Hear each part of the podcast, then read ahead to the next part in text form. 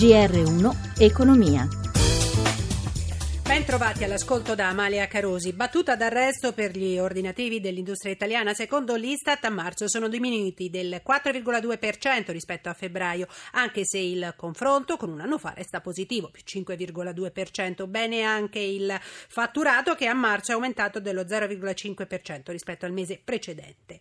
Mercati finanziari contrastati. Milano la piazza peggiore. Sugli indici ci aggiorna da Milano Sabrina Manfroi.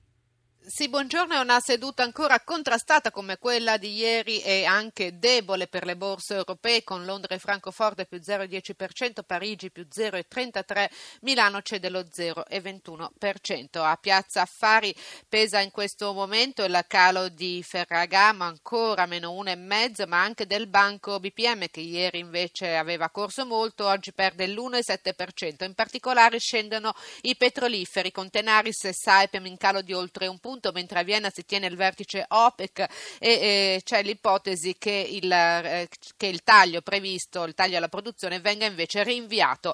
Sul fronte opposto salgono Sname Italgas e Azimut che guadagna un punto. Intanto l'euro torna sopra quota 1,12 sul dollaro, mentre lo spread si allarga a 174 punti base, rendimento decennale al 2,11%, linea Roma. Grazie Sabrina Manfroi. Esiste una via italiana all'innovazione tecnologica delle aziende. Cesare Fumagalli, segretario generale di Confartigianato, ne ha parlato in audizione al Senato. Governare la cosiddetta industria 4.0, dice Fumagalli, è cruciale per portare il mondo digitale nelle piccole e medie imprese. Stefano Marcucci.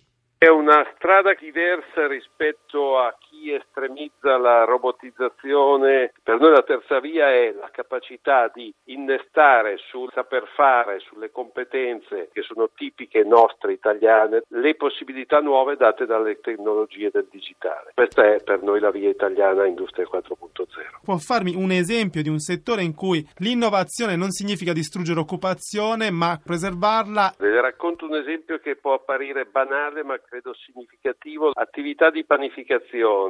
La novità è che posto in contenitori a temperature controllate con eh, l'internet delle cose che scambia le informazioni e governa i processi consente di non lavorare più di notte, quindi cambia il lavoro, il modo di lavorare e di avere quella qualità italiana. Lei ha sentito il discorso del presidente degli industriali Boccia che ha detto ripartire da un patto per la crescita e dalla defiscalizzazione del lavoro per i giovani. Sono d'accordissimo sull'ultima indicazione, un privilegio ad intervenire a favore dei giovani. Quanto alla possibilità di concorrere insieme, noi senza nostalgie concertative diciamo che nel fare ognuno il proprio ruolo è ancora una volta la strada possibile presentato il sedicesimo rapporto ANIASA sullo stato di salute del settore del noleggio veicoli e del car sharing. Nel 2017 quasi un'auto eh, nuova su quattro sarà a Nolo. Ce ne parla il presidente dell'Associazione Nazionale Industria dell'Autonoleggio,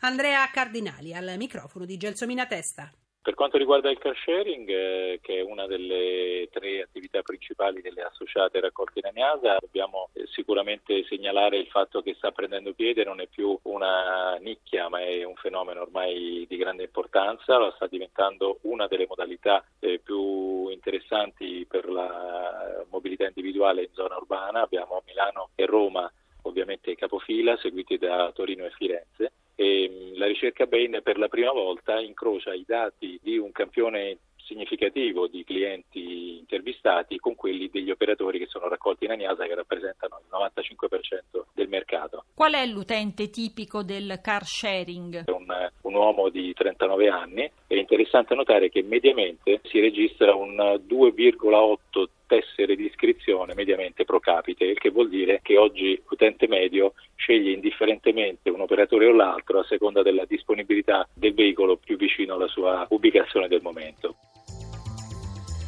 Ringrazio Cristina Pini in redazione e Paolo Ranaldi per il supporto tecnico. Da Amalia Carosi, buon proseguimento d'ascolto sempre su RAI Radio 1.